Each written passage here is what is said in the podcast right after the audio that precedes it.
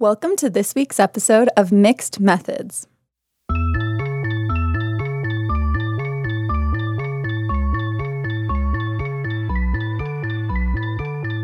After getting a PhD from UC Berkeley, Dan Perkel went to work at the world renowned design company, IDEO.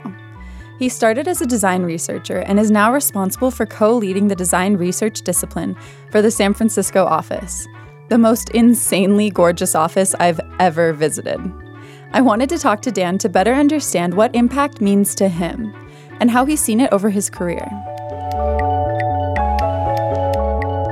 This episode is sponsored by UserZoom, a UX research tool that combines qualitative and quantitative tools with unparalleled customer support.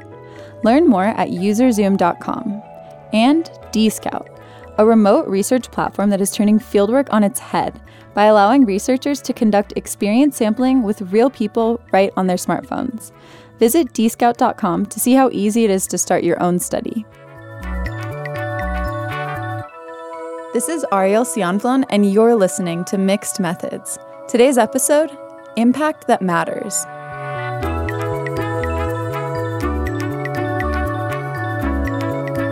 So, my name is Dan Perkel. I'm a design researcher here at IDEO. I've been here for five years. Uh, I, I, and immediately beforehand was doing a PhD at UC Berkeley in the School of Information, where I was really exploring the anthropology and sociology of technology and media. So that was my my focus there, and that's not even a focus yet. But you know, academic careers go. It's a broad focus.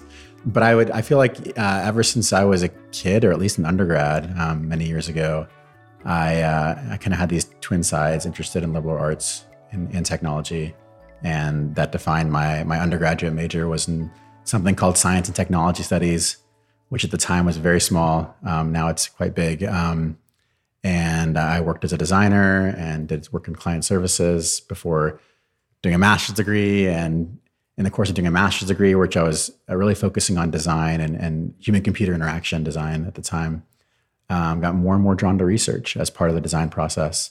So then uh, I was fortunate enough to get a chance to try my hand out at the at the getting a PhD in the academic route, and um, realized that I wanted to go back out into the world and, and, and, make things and put research into into service of design.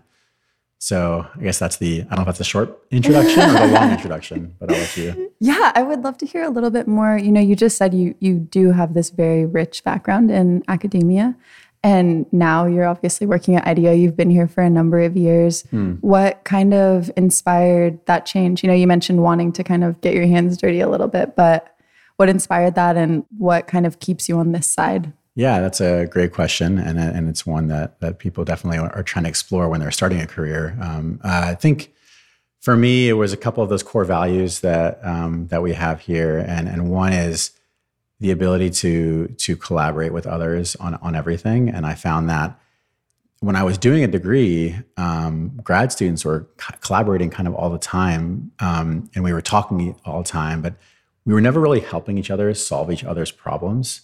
And there was a, almost a disincentive to do that as much as we were trying to help each other. And I I found that for me that this didn't feel right. It wasn't as wasn't as productive. Um, looking back, I do wonder if we had all helped each other write our dissertations, if we could have actually all finished in half the amount of time just by putting multiple brains yeah. on one problem. So that's one. One to be able to really collaborate and and not and then and the other, um, I think putting like having your work be more than um, an article that that sits behind a, a paywall somewhere I know that as you get more and more senior in your career, certainly the ability to be like a public intellectual and to write publicly and to have more folks see what you do, that's that's, great. That's a, certainly a great way to get your, your voice into the world. Um, I wanted to help make things. And so being out in the world where I could make things, not just write things, was really important to me. Um, one of those things I don't think I, I, realized when I started a PhD, but certainly by the time I was done, that's kind of where I went, where my head was at. Yeah. I mean, I think even this year I had the opportunity to attend CHI and it was mm. my first time and oh, yeah. it was amazing. I mean, there's like there's just such thought leadership there, right? In the space. You really can't find another space exactly like that. Um, but I think like what you've just described is something that I, I, I noticed there because as someone who, you know, has really been in industry more, it's like for me, oh, I learned something, I should write an article about it, or I should share it or talk about it. But there it was like this amazing discovery. And I was like, well, how can I read that article? And it was, you know, you had to be a member of this and you had to log in and you had to get past that paywall. Yeah, I think it's true of academia in general. Mm-hmm. I think there's some good to be to being protected. I mean, you want you want to be able to explore long term research for research sake at times. And you don't want that pressure of making it all commercially viable and successful. That's that's really an important part of what happens in academia. But you know, it's good to be able to find ways to translate that over. And it's important in, in, our, in my research practice here, in our design practice here. I really believe in in harnessing the power of experts. So as much as I can, I try to get um, folks from academia either into our project spaces or we we do great interviews and we're consistently inspired by by that work. And so that's one way that I've tried to make sure to bridge the two sides uh, in the work that we do. Yeah, totally. So I loved what you said. You know, you're kind of talking about that decision to move from one space to the other and being able to actually make things and in my mind I think have tangible impact, right? That you can see in front of you as opposed to, you know, something that's a little bit more difficult to know the value of the mm-hmm. work that you're doing.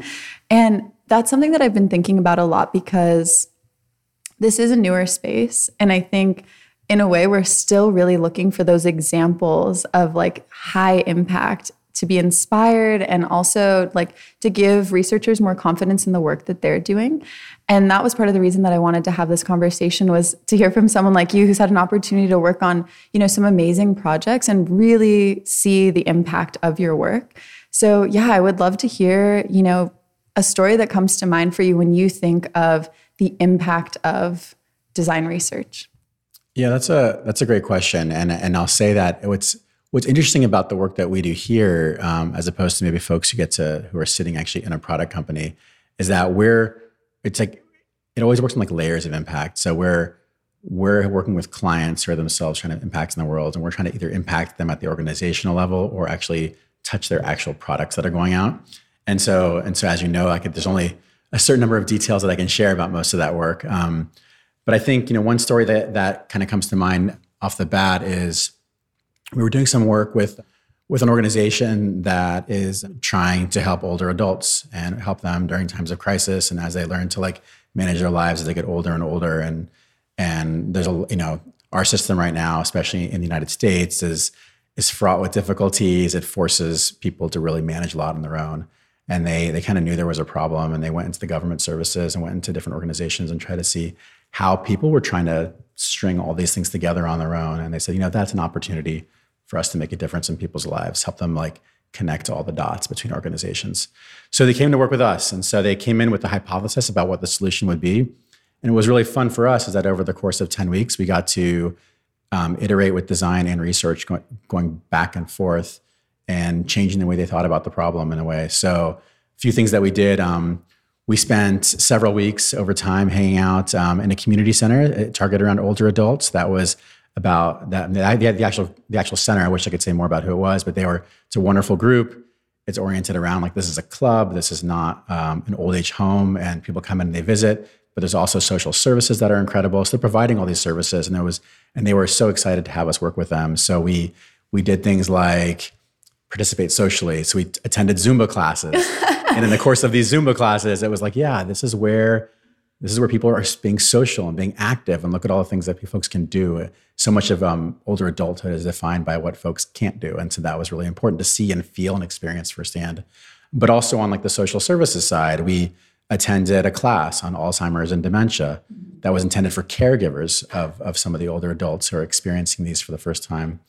And we we one experienced what it meant to be in that kind of class. We then listened to the listened to the questions that people were asking and realize some of the key pain points around um, around the problems that our clients were, were wanted to solve weren't really about helping older adults per se. I mean, it was, but it was really helping those those caregivers, those people who never even never necessarily defined themselves as a caregiver or still didn't, but they were sort of thrust in this role by yeah, something that, yeah, thrust by something that happened in their lives. And we realized, first of all, in terms of who we should be helping, like the, the opportunity to help um, to help caregivers. And there was a person in that organization who defined it as the, the kind of accidental caregiver, um, kind of riffing on the, the old book and movie The Accidental Tourist. And so mm-hmm. I think that was a very funny phrase that we learned from this person. And that became so that was one shift as we shifted who we were trying to design for, and one is really focusing on the caregiver.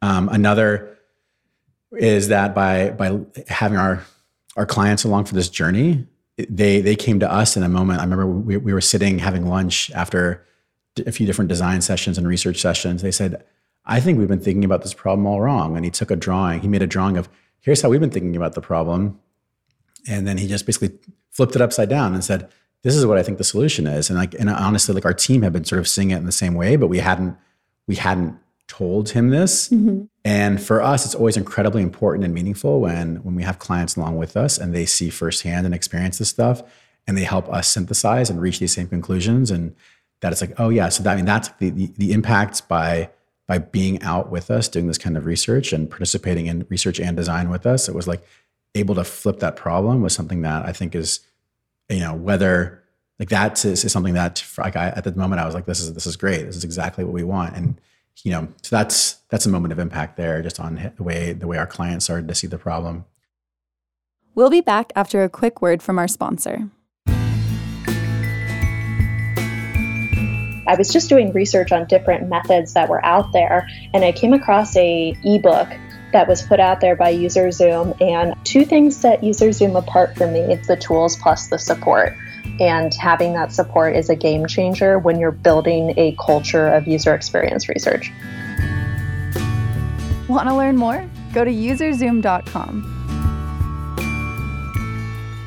Um, with any luck, the work we've done is is is is hopefully on the road to to, to being out in the world in some capacity. I, I can't say too much about it from that sense, but um, uh, at least we, we know right away that the way our clients even see the, the problem they were trying to solve is, is completely different and hopefully more human centered um, than than what it was before. Yeah, so I love that call out. I'm I would love to hear a little bit more for you because you know you're saying I'm not sure exactly from this work that we did like what translated, right? Like yeah. what's going to be out in the world and when. So like for you when you're working on a project at the end of the project, what makes you feel like oh yeah, that was great. We were successful versus, oh man, you know, maybe we should have maybe we should tweak how we're doing that going forward or something. Yeah that's that's a great question. And i think it just just to kind of go back to like one of the things that's really important for us like in our process is that um, one is internally we're incredibly collaborative. Um, we believe that we need all these different perspectives on our on, on, on research to be useful for design. Mm-hmm. and that includes our working with our clients. And so we know we know we're being successful when we realize our clients are actually going out and changing the way they do things even before we leave or the way they have their conversations with their with their colleagues or with their managers or when they when we get ready for like a final presentation and we say something like we would love for you to lead the work and they say oh absolutely and they are incredibly comfortable and confident and they've really learned something from the shared experience. So that's one way we, we just know that there is something going on fundamentally that's going to change um, when our projects end, our relationships don't end. So we kind of see how things are progressing and where they're going. We mm-hmm. often re-engage.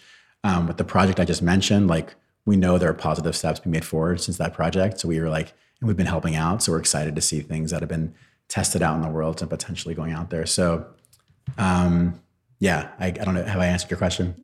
Yeah.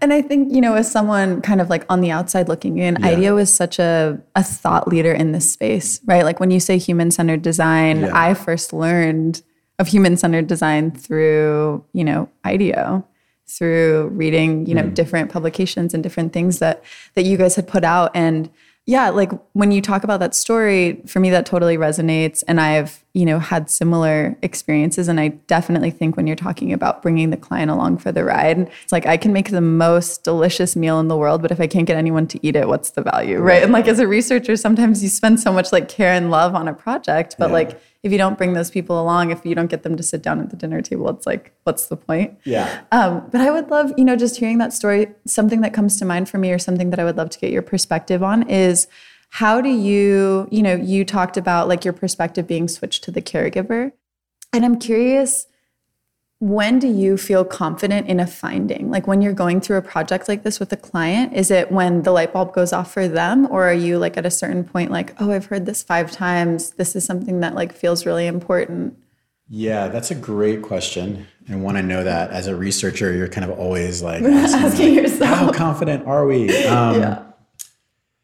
And I guess it operates at a few different levels. So first, there is there is like the research finding or or something that we hear, and yes, absolutely patterns. Like you know, you start to hear the same thing, and especially when you hear similar things from people who you've intentionally recruited to be different from one another, mm-hmm. then you're like, we're onto something interesting. Oh, well, then we're onto something interesting there. Um, so that is uh, that's one moment. Um, we're we're also defined in a way by our constraints. So when we have a certain amount of time to work on a problem, we don't get the luxury of saying, "Oh, I'm going to go back out and learn more." Like we have to sometimes just put our put design on paper. Yeah. We try to present a breadth of possibilities. So one of the things about doing research in service of design is that design naturally should our options should be different. It shouldn't be we're going to give you three vari like especially early on, three variations of one little thing. It's like we could go in this direction, like A, and here I'm sorry, move my hands around kind of wildly in the space, but could go A, could go B, and those should look very different. And then we work out with our clients that based on these insights, it could lead us in these two different directions. And so, which kind of makes more sense? Which feels like it feels like a richer opportunity? Which are more testable in future rounds of research? Um, which which are you more inspired by? What's the kind of things you want to be doing? Mm-hmm. And so sometimes um, it isn't always about having 100% confidence in a particular insight, but it's about having, having a lot of confidence that you've presented the array of possibilities that are really exciting and where this company or organization could move their products or move their design or move their in the case of uh, other things that we do like move whatever it is we're trying to design forward in a really in a really powerful way. Yeah. So it's a little bit different maybe than just typical like research and, and getting findings that you're confident in. Yeah. And certainly we do a lot of valid like we do validation research as well, where we try to like go back and test things out and put things back out there. And sometimes we try to quantify those things, sometimes we don't. But it's it, uh, it really depends on the questions that we're asking and what kind of confidence is needed from any particular problem. Well, and I think that's such a great call out because it's something that I see pretty regularly is there can, you know, be this tension between well, we want to do a lot of research, we want to explore, we want to like live in this mm-hmm. ambiguous space. But then you get to a point where like you have to make a decision and you have to move forward. So I think that's such a great call out. You can do research up to a certain point and then you have to move forward to the next stage of research and keep moving forward. It can't just be like this forever exploration. Yeah. Yeah. I mean, that's, I think that's what our work is, is, is about. Well, and something else that you mentioned was, you know, even sometimes recruiting people for the extremes. Yeah. And I think that that's something that's really interesting within the IDEO philosophy is kind of like going to those extremes and trying to be flexible and, you know, kind of in that exploration. And I was wondering if maybe you have a story around the extremes and kind of trying to look into those.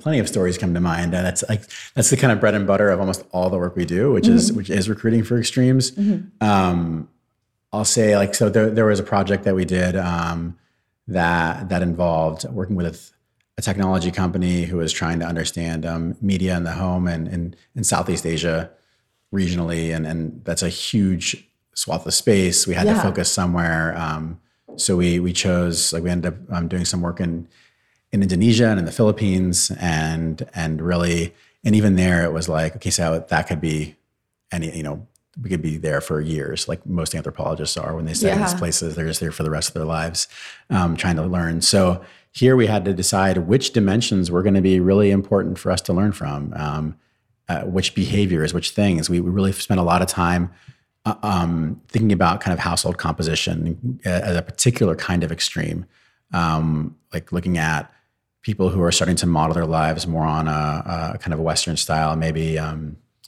smaller family owned home versus folks who uh, are, are living multi generationally. We, you know, many families under one roof, or people who are doing these incredibly long commutes, which might have them staying in a city for a few days and then coming back to a home. And so, those kinds of extremes um, suddenly, as one dimension, and we had other dimensions as well around lifestyle and and and like other patterns of the, behavior. But even just that one in household composition and um, and who's living with you when suddenly opened up our eyes to whole new opportunities, um, looking at technology in the home and media in the home in ways that we hadn't really anticipated when we went in. So there's an example of, of how looking at extremes can be particularly powerful. Yeah. How did you how did you decide to focus on that, right? Like in terms of mm-hmm. the dimensions that you were going to look at and then, you know, you decided households.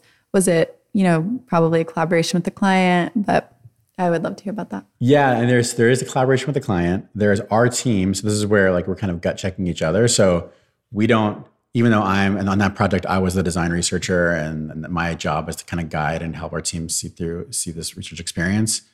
We'll we'll like get in the room at the beginning as a whole team and with our clients when they're there and say, what are all the things that might matter here? Mm-hmm. So what are all the things that might matter to the for the design of the, for our design outcome? Um, what are all the things that might be really inspiring to the design outcome? Might put those on, like you saw our foam core and all our post-it notes. We'll map those all out map those out in relation to the research questions and the design questions that we have and go for the ones that we feel are the most promising in a way almost like any research when you're especially when you're in a more exploratory mindset you you just go with whatever feels right i mean the other thing i would say for me personally is that having an academic background as well um, i have informed i've been informed a lot by theory which we don't talk about too much as in design like in a design context but i've done enough of my own research and reading to know that like when we're talking about media in the homes, that things like family, family structure, the way families engage with one another is going to be pretty critical to how things like um, phones and televisions and radios or whatever it might be, how those are going to like function in that space. So knowing that and having some good colleagues and talking to experts, just knowing that, was going to be pretty key as a thing made me like have more confidence that yeah, I'm taking that experience that I have and bringing it in. And other design researchers here with different backgrounds use other forms of, of their previous knowledge or current knowledge to know what's what they feel like is going to be the kind of gut. And that gut's based on experience and knowledge and, and expertise from other other folks. And then we we kind of use that with our teams and say, hey, we could do all these things. I, I think we should lean here. And then uh, our teams kind of respect the craft of design research being one that can point them in the right direction. Yeah, well, and it's it's so interesting hearing you say, you know, kind of your past life informing this life and like those theories and so when you're in a project around here, mm-hmm. you know, and you for example this project in Southeast Asia and you're saying, well, I think that all of these things are going to be super important to inform, you know, this tech space that we're looking at because families, communication, these things are really relevant. Is that just you saying it or are you actually bringing in experts? showing other people on the team like research articles like how deep does it go or how much of it is just trust because you know that each member of the team has this certain expertise that they're coming in with uh, it's a mix and that's where like it, it, kind of varies project to project. I always try to bring in secondary research and and and academic perspectives i think is really helpful. Um, and other folks and teams do as well. There are sometimes we have a project where we literally have to start a project and be starting to be in the field so fast that mm-hmm. it becomes like a gut call. And we'll we'll say where do we think we can get the most inspired?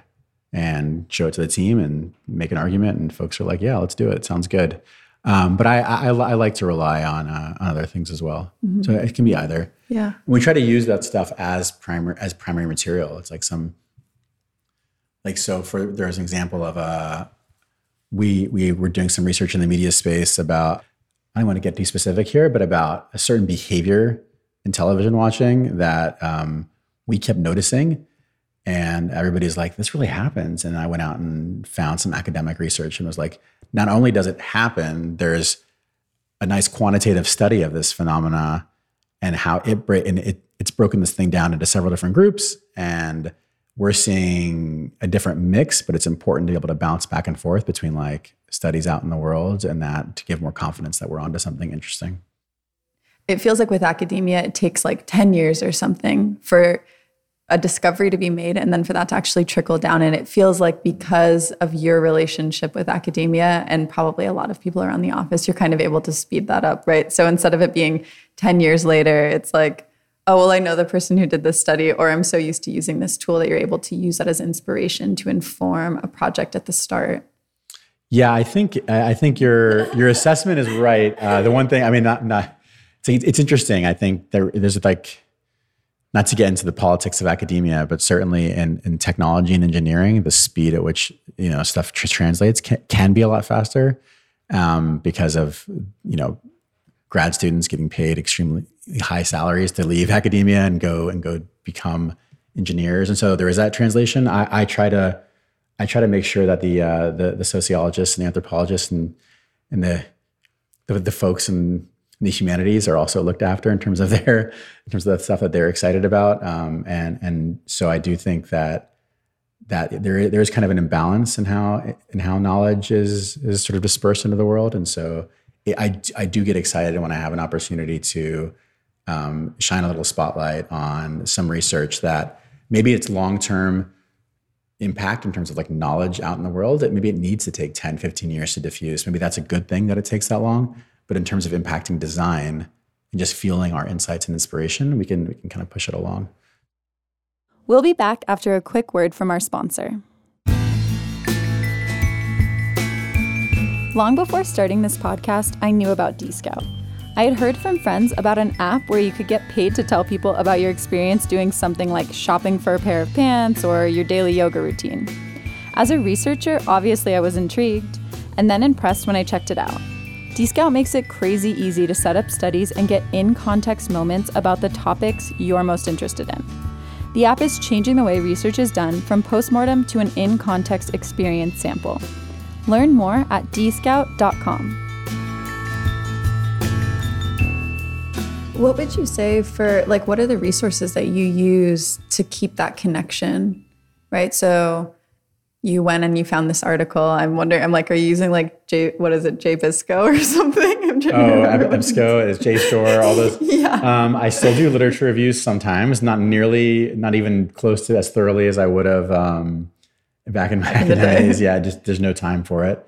Um, Maybe try, blogs, whatever. Yeah, I mean, I, I, I, do try to read the people who I know have been writing about um, about this stuff. There's some great um, blogs. Uh, one good one that I love is called Ethnography Matters, mm-hmm. Um, where some folks I know started it up out of a few different places, and it's a really useful uh, way to get that sort of cross between academic and professional perspectives. Um, and then you see what people are, are writing about publicly, and then you kind of use that as like little levers and hooks into maybe more of the more of the formal studies and you just do your best. Yeah. Follow the outcomes of conferences. I follow a lot of academics on Twitter to see what they're what they're doing and what's percolating up in the uh, you know and whether it's computer supported cooperative work or it's CHI potentially or other places. Um, you know, yeah, there's so many conferences that former colleagues I know who are doing incredible work are, are still presenting at and doing things and like communications conferences. I don't know. Yeah, is, no. getting, is what you're getting at? Is I'm like I'm excited to look up ethnography I try to read, matters. It's a great one.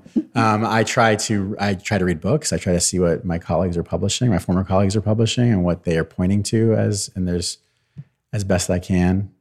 I say book reviews are really good, mm-hmm. good sources. Yeah. These are what we tell grad students as well. Like go read book reviews first and see what they're saying. And as a as a researcher, I still go to book reviews as a way to like shortcut a lot of the you know yeah, some of the that's reading. a good tip. So I want to jump back for a minute. You were talking about, you know, this study in Southeast Asia mm-hmm. and I just I would really I would really like to talk about kind of what made you feel in that circumstance. And I know this this kind of a theme of this conversation, right? Yeah. Is the impact. Mm-hmm. Or like what made you feel with that project like, oh yeah, we really had impact. I feel like I feel like that work mattered. When, I'm curious when you're asking that question, matter to whom? Like what's the what's the kind of hope that you have in the, in that question? Yeah, well, and we can totally define terms here.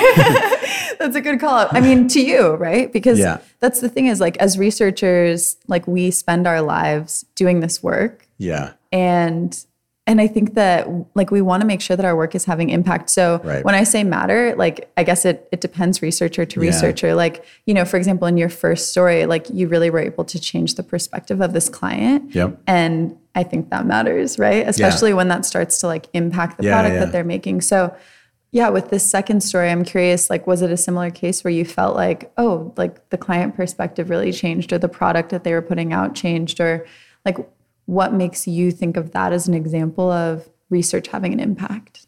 I think that's a, it's a great question. Um, I think in this case, we were working with uh, um, something that's very very early as part of like an R and D group. So even that by itself, regardless of us, it was going to be years for them to be putting things out in the world. So we kind of knew it wasn't going to have like immediate immediate things out there. And so that's that's that, that's one thing. Um, I, I think for us the biggest change there is like again how when you see how our clients are approaching a problem when they start and how they finish. So when they started, they were thinking, "Oh, innovation means one thing." So that's interesting. That's innovative at the feature level, which is fine. But maybe we can be innovative at a much bigger level if we actually understand what else we could be doing. And we again saw that transformation in the team that was uh, working with us. Like, oh, it's beyond just a, a feature ad. It's mm-hmm. something much much bigger, or could or could be much bigger. And then we have to just hope that that that, that in this case that stand that that's that that stays.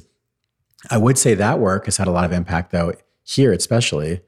Um, there's there there are insights from that work that just for those of us who are on that project or we do internal project shares they kind of just stick with us. And so in a way, it's a little bit of um internal internal teaching and knowledge sharing where it's like, yeah, like maybe for the next project going out and doing work in media, it's like, well, look at these guys learned when they focused on a certain topic, or can we push that idea even further? And so I can't reveal too much about the insights in that one, but it's the same kind of thing. So the the that impact is then def- by doing the research and by actually going out and learning and documenting and bringing that like working with people and and then sharing these stories um, future projects are defined differently and future research projects are, do, are done differently yeah it, it's funny. I mean you really can't you really can't avoid benefiting yourself when you benefit other people right? Sure.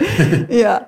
Well and i i'm curious because you know you're talking about like your internal team benefited and you know you even mentioned earlier in the conversation these relationships that you've maintained with different clients like following up with them. And mm-hmm. i i wonder how do you socialize or communicate what you're finding? How do you archive those things to kind of enable that learning going forward. Because i think something that like i've seen happen is oh cool we you know we did all of these interviews and we learned all of this stuff but a year later or even 6 months later it's like where is that? Or how do we continue to learn from that? Yeah, that's a great question. Because one, I'll be honest, it's one that that is that can be tough here because we're a very oral culture, which mm-hmm. is um, maybe I don't know if that's contradictory or not from a company that actually makes a lot of things that are very tangible. Mm-hmm. But we we really believe in the power of storytelling, and we also believe almost implicitly that that knowledge is is produced in communication and relationships,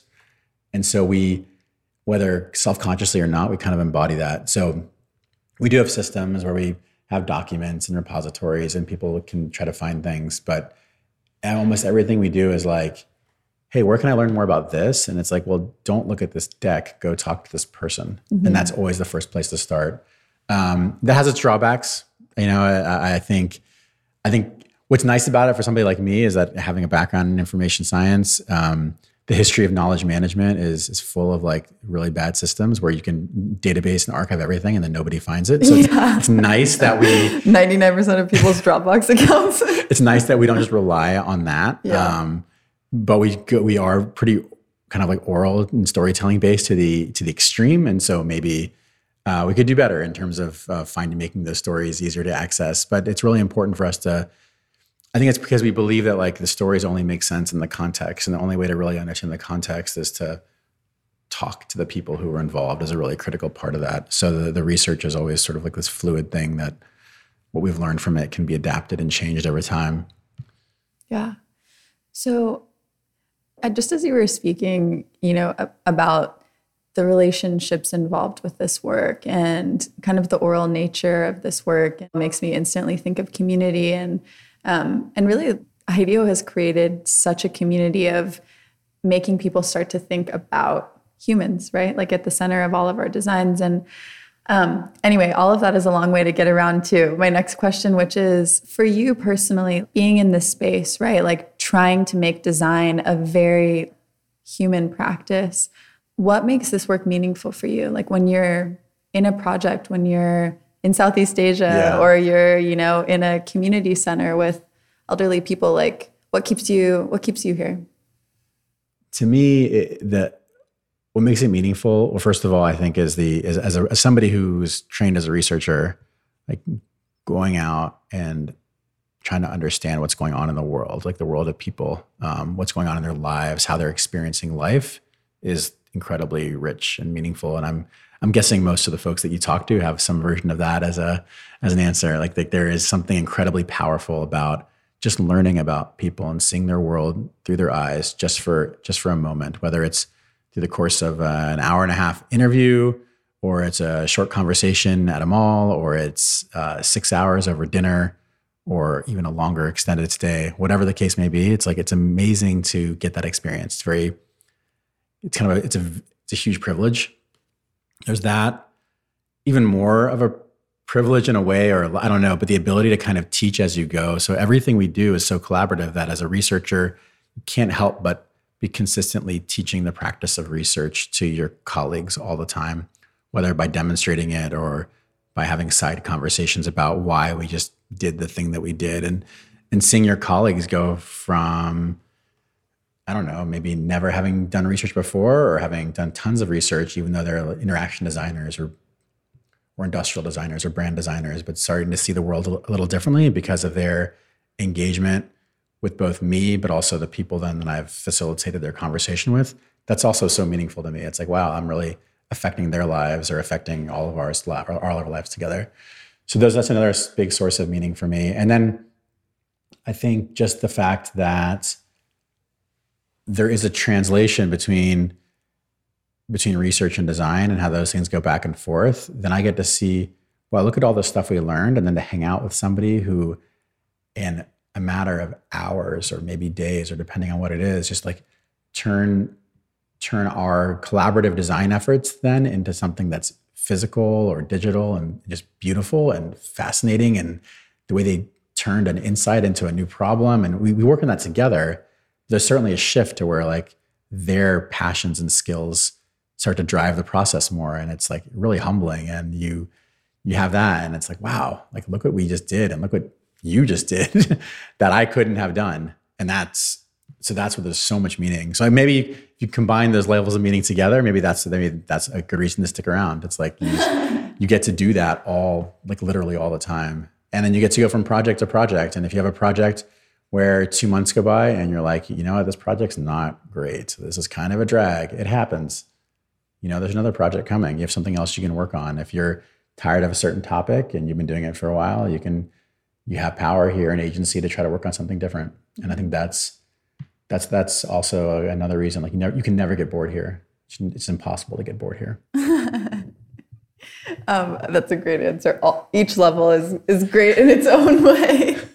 Um, and I think definitely like the first level that you mentioned of just the opportunity to see the world through someone else's eyes. I think as human beings, we're after that all the time, right? Like you see that by us going to the movies, making art, like reading books. Like we're constantly after that. But the interesting thing I think about this space is that you get to do that with another actual human being in yeah. front of you, as opposed to, you know, like a book or a movie or something that maybe gives you even deeper or um, like a more unique perspective or something, but it's it's still removed, right? Like there isn't that face to face interaction with another human being. Yeah, absolutely. Yeah. So one last question that I, you know, you just mentioned the opportunity to get to work with someone and actually like take these insights and make them real so quickly, which I think is super unique and the skills that are kind of at play with that. And I would love to hear from your perspective as someone who, you know, really has had this, this broad spectrum of experience from academia to design research to now design lead. Um, I would love to know, like, what are the skills that you feel like have been most important in your practice and in successfully being able to kind of get those insights that allowed those people to, you know, make something amazing right in front of you?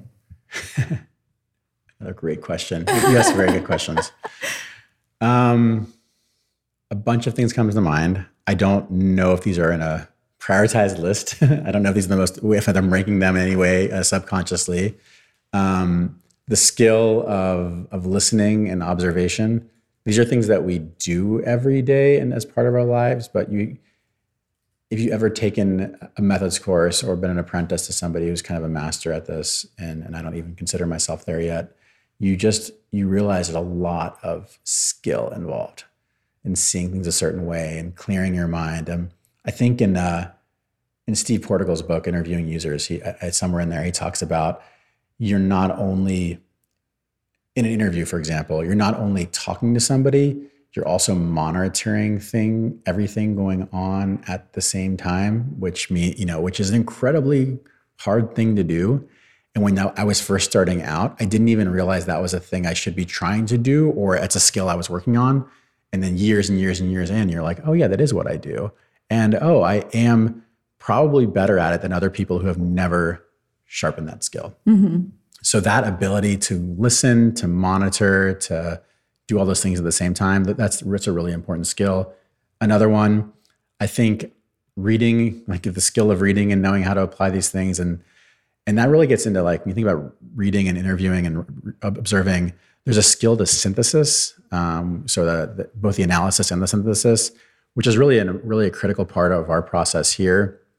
It's maybe an undervalued part of the general research practice. I know we like to focus a lot on field methods, but the importance of synthesis and how to get into pattern finding and clustering and turning that into stories and knowing which things you're just going to let go of given a particular context.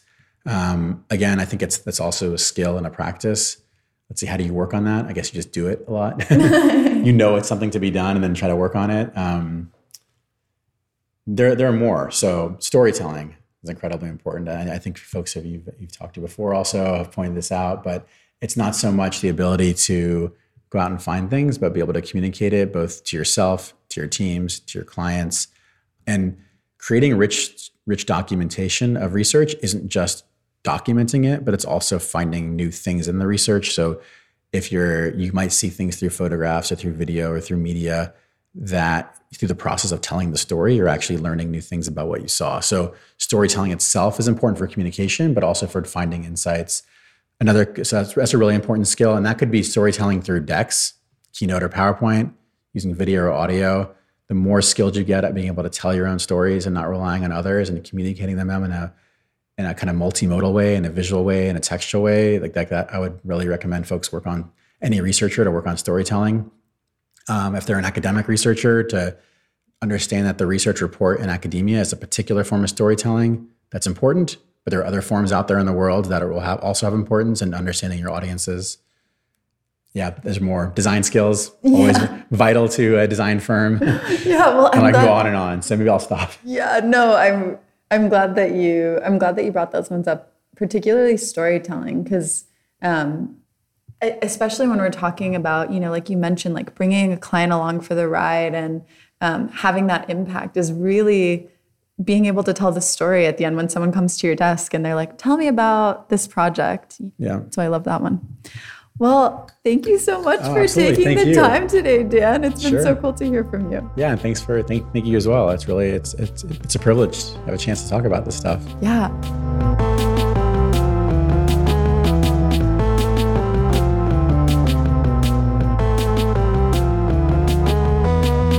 Thanks for listening. If you want to continue the conversation, join us in the Slack group. You can request an invite under the Community tab on our website, mixed methods.org. And if you have a second, write a review of Mixed Methods wherever you listen. It helps a ton. Special thanks to Denny Fuller, our audio engineer and composer, and Laura Levitt, our design mastermind. See you next time.